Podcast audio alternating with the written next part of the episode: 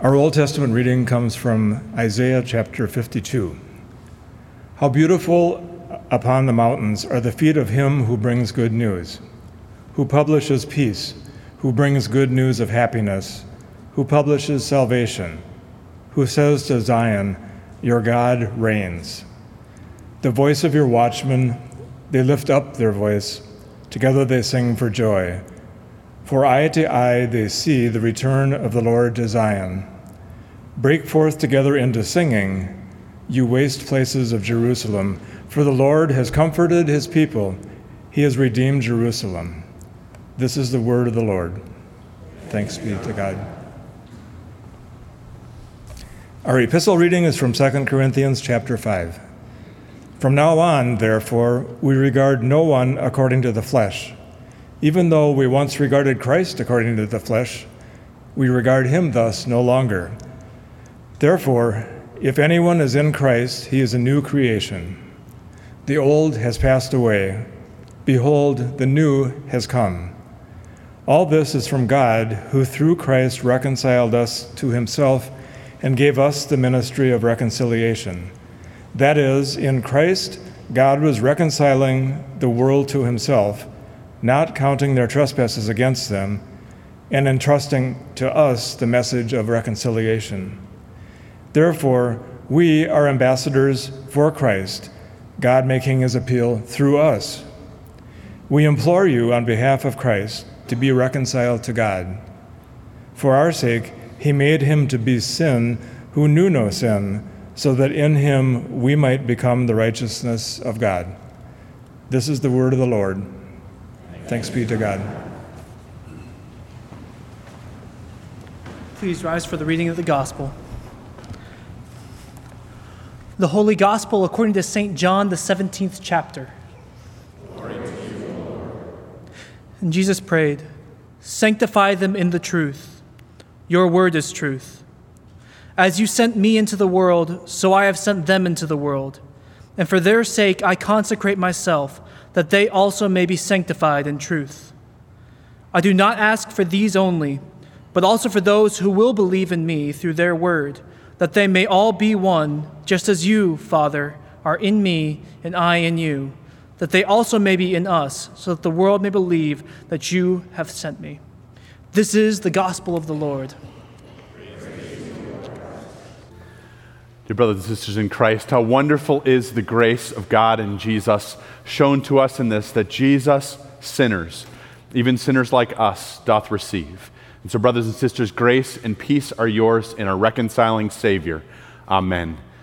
Again, we've had the opportunity to walk through the Bible this month of July, some of the big themes, right? The themes that we have recognized throughout Scripture that are so important for us to remember when we look at any given text so that we don't take it out of context, so that we don't do that which we are most tempted to do and make it suit our own needs. And so I remind you that the first truth we looked at was that God makes a people, that He has created us, dust and breath, to be His own. We heard those wonderful words from Deuteronomy, which truly frame our understanding of the Scriptures. The words that God speaks to each one of us and over each one of us that you are holy, chosen, and treasured. We were reminded the second week that God molds his people, that though we were made to be his in a perfect relationship with him, though those things which he declares about us are true, we still want to go our own way. And so he sends the law and the prophets as God molds his people. Last week we were reminded that even the molding wasn't enough. That the people still went their own way, that we still go our own way, though we have His perfect law to guide us.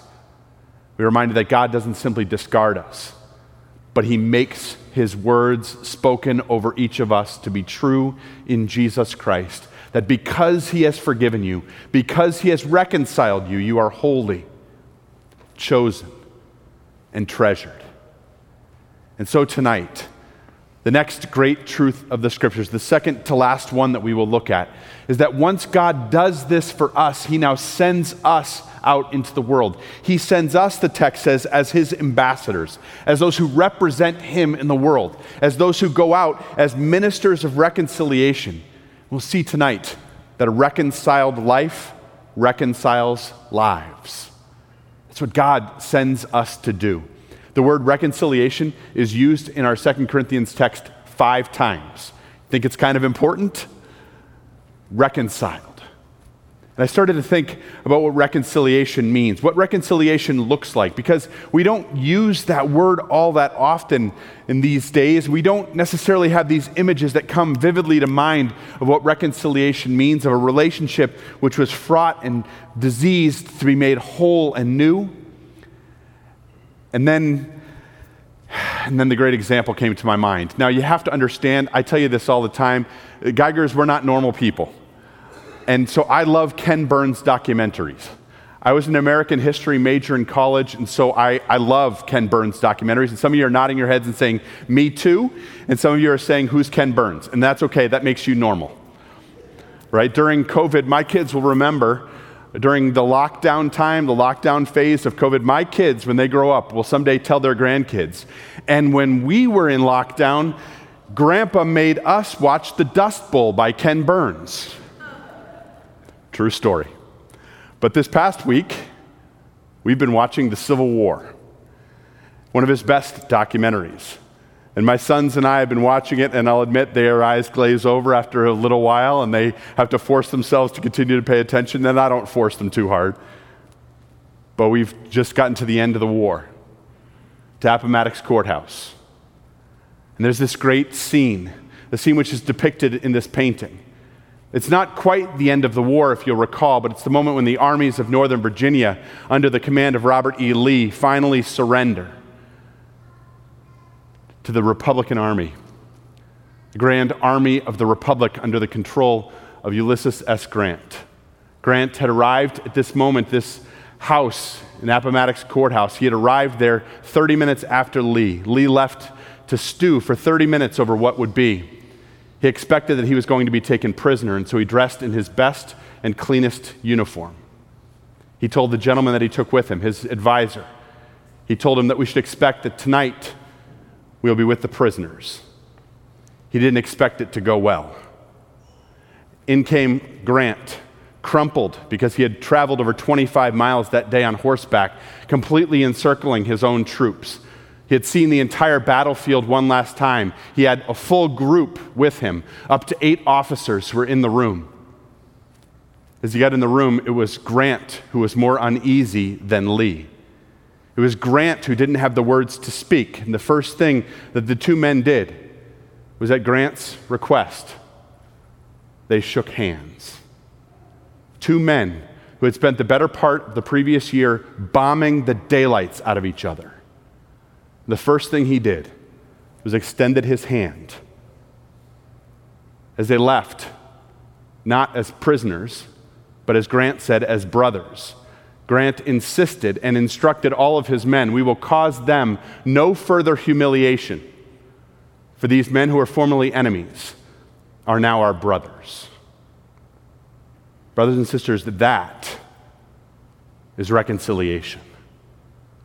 Of two men who were enemies who spent the better part of a year and truthfully longer than that as Grant aspired to be the great general that he was, as he expected that someday he would, as he was engaged in other battles, knowing that someday he would come face to face with this other general. He anticipated this day and he worked toward it. And the way that he would behave in that moment wasn't something that he anticipated. But he now saw this opposing army. Those who had seceded from the Union, those who had fought against their fellow countrymen. He now said, Now all is different because now, under a banner of, of peace, they have come forward. They have laid down their arms and they are our brothers. It's hard to imagine that. It's hard to imagine treating an enemy that way. It's hard for us to imagine true reconciliation is like.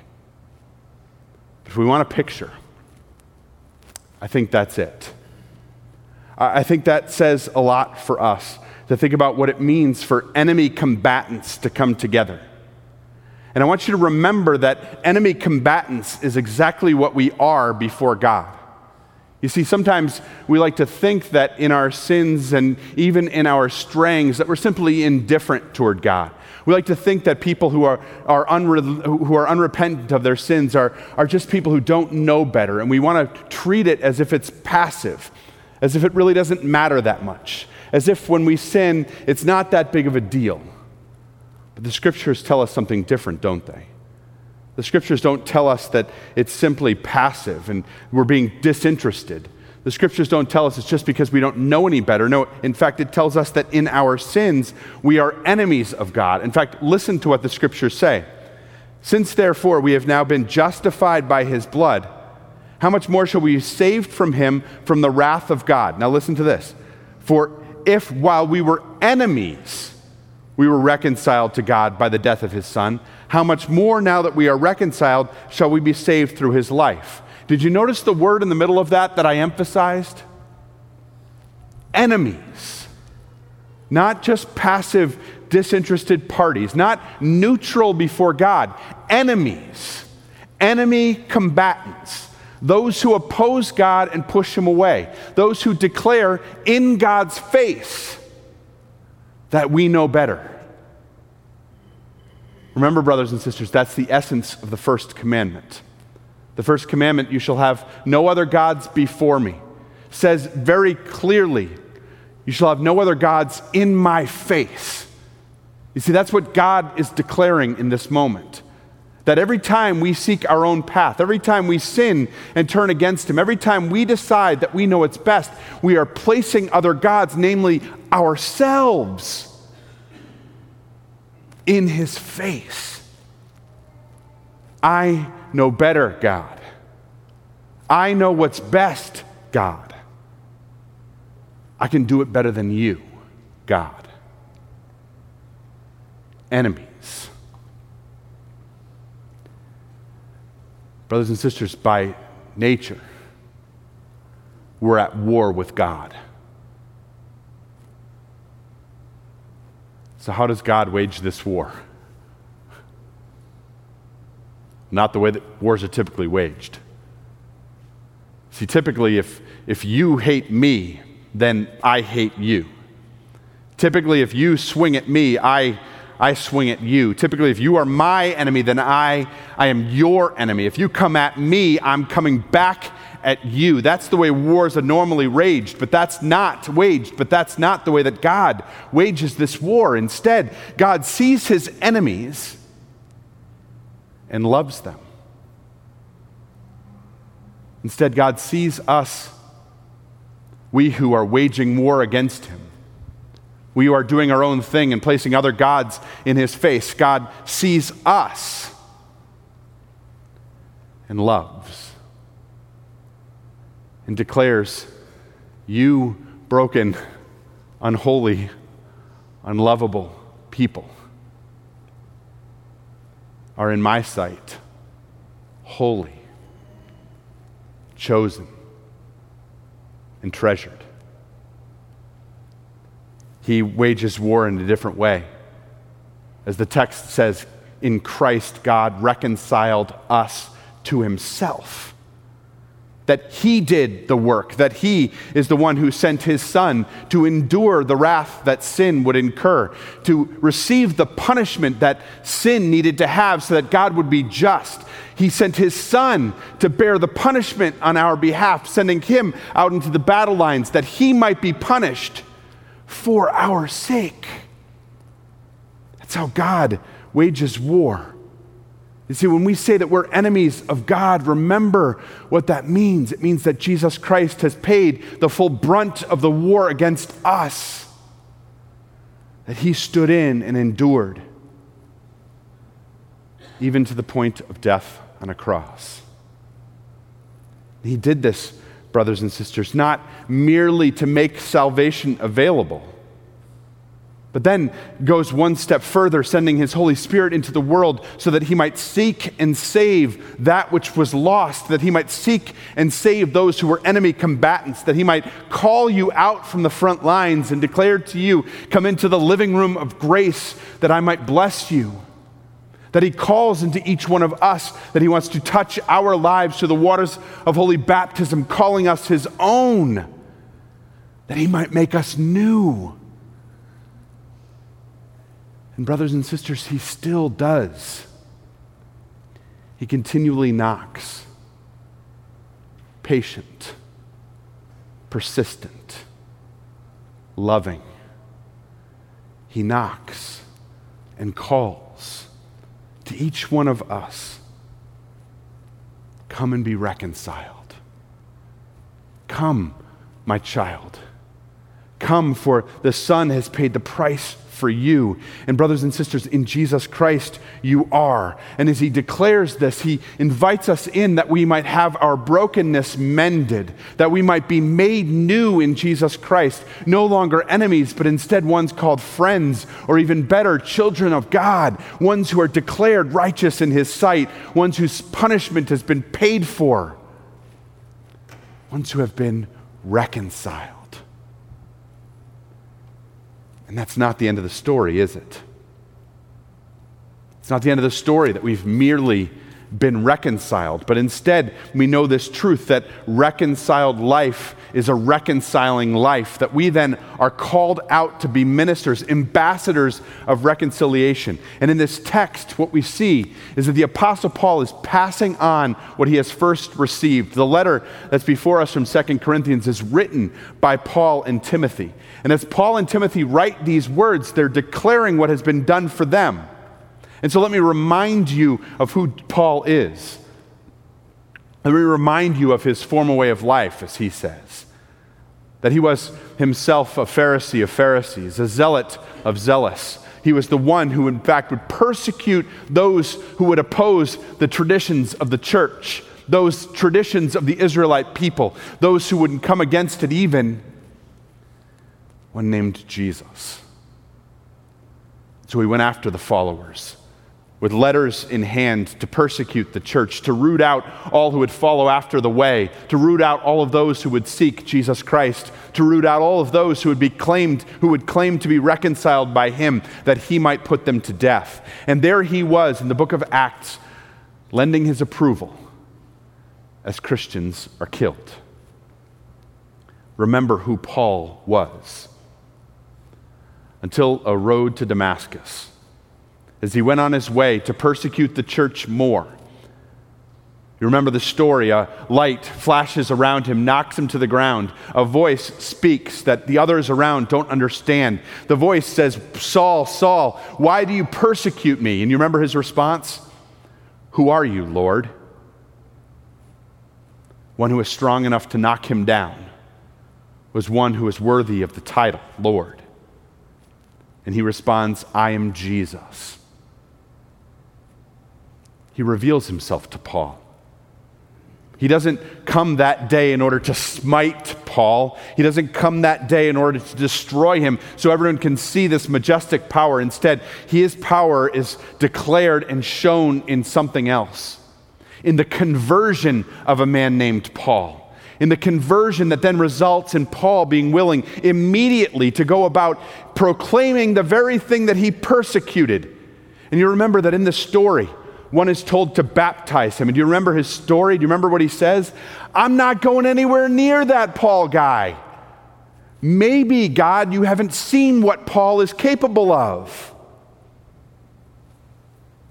But he's told Paul has been reconciled. And when he goes and baptizes Paul and something like scales fall from his eyes, he begins to realize that in fact God has done the impossible in Paul's life, that he has reconciled this enemy combatant. And in that reconciliation, in that reconciled life, is a life of reconciliation one who will now be about the business of reconciling others to God in Jesus Christ. And so Paul says, because this has been done for us, we are now ambassadors of this. We are now ones who represent this to the world. We are now ones who declare this to anyone who will hear. Be reconcilers, Paul says. Be reconcilers in your life. Be reconcilers that others would know. Be ambassadors of the reconciliation in your life. He repeats it multiple ways in 2 Corinthians 5. I got to tell you something. I wanted this text to be about reconciling human relationships. I wanted this text to talk about how we, as brothers and sisters, need to love our brothers and sisters. I wanted this text to be about, about all the dissension that we see all around us all the time, and the dissension which is so common in our community and in our society. That's what, I, that's what I wanted it to be about. And I wanted it to be about God sending us out to reconcile us one to another. And I wanted to be reminded of those things. And they're wonderful truths, but they are not in this text. In fact, it speaks of a higher love, of a different kind of reconciliation. Not merely reconciliation of brothers and sisters here in the world, but the true reconciliation of enemy combatants, the reconciliation of human beings before their Creator. That's what this text is about. It tells us that we have been reconciled to the Father, that we are what God declares us to be holy, chosen, and treasured. And we are not alone in that, but that God wishes to call all to Himself, that God wants us to declare this to others, to allow them to know His wonderful work in Jesus Christ. God wants us to know we are reconciled, and we get to share it. We get to share this reconciliation with others around us. It's not as hard as you think. Let me give you an example. If I were to ask you right now to share with someone near you your favorite pizza place, or to share, closer to my heart, your favorite ice cream place, could you do it? I'm glad most of you are saying yes. Some of you aren't. That alarms me a little bit. If you don't have a favorite ice cream place or a favorite pizza place, talk to me after. I'll give you one. But it's not hard, it's something you know and I'll say in a small way, it's something you're passionate about. It's something you've received. You had a good meal there, you had a good ice cream cone, and so you want other people to know about it. This is so much more important. And Paul tells us about it. He tells us actually about the nitty gritty of sharing reconciliation with others. There, there's no particular blueprint, but it goes very simply like this You're not trying to sell anyone on anything. You see, there's no tally sheet. And you're not trying to win anybody because there's no score sheet. Instead, your first job is just to listen. And I, I, think Pastor Jason is great on this point. He talks to us a lot. We hear him in videos and other things. If you read his newsletter articles, the things that he writes, I think he's great on this point. He says, when you're listening to people, what you're listening for in spiritual conversation is a place where their worldview begins to break down. Not so that you can say, ha ha ha, gotcha, but so instead you can share hope. So you can listen to someone who says, I just don't know what to do about. So you can listen to someone who says, My heart breaks because. So you can listen to someone who says, I just don't think it's possible. And as you hear that, you can listen to the way that God speaks reconciliation to that person. No, don't make false promises for God. When somebody says, I wish I could get over this cancer, that doesn't mean that we jump in and say, Don't worry, my God's going to cure your cancer if you, if you believe in Him. Because people who believe in Jesus also get cancer. And it doesn't mean that you can make false promises like, Don't worry, if you become a Christian, nothing bad's ever going to come your way because bad things even happen to Christians. But instead, it gives you an opportunity to give a reason for the hope that you have had in those difficult moments, the ways that you have lived as a reconciled person. To say in those moments of difficulty, for example, that I started to get down because I was afraid that God was angry with me. Instead, I realized that He wasn't, that He loved me in Jesus. I began to feel very alone in the midst of my pain, in the midst of my loss.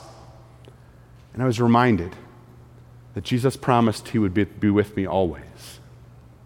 I can remember those promises, the promises that accompany reconciliation, that I can speak of those things. In fact, this again is what the scriptures say in your hearts, honor Christ Jesus as holy, always being prepared to make a defense to anyone who asks you for a reason for the hope that is within you.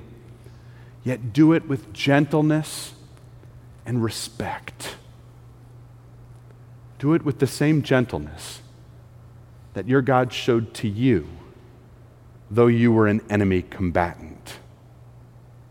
The same gentleness that He spoke to you when He declared, even while you were in your sins, that you were holy, chosen, and treasured. Paul says, We implore you, let your heart be open. We implore you to be ambassadors of reconciliation with the Heavenly Father. Because the reconciled life in Jesus Christ is a reconciling life. Brothers and sisters, you are God's ambassadors, your lives reconciled by Jesus Christ. Just share the hope that that brings you. For the glory of Jesus Christ, our Savior. Amen.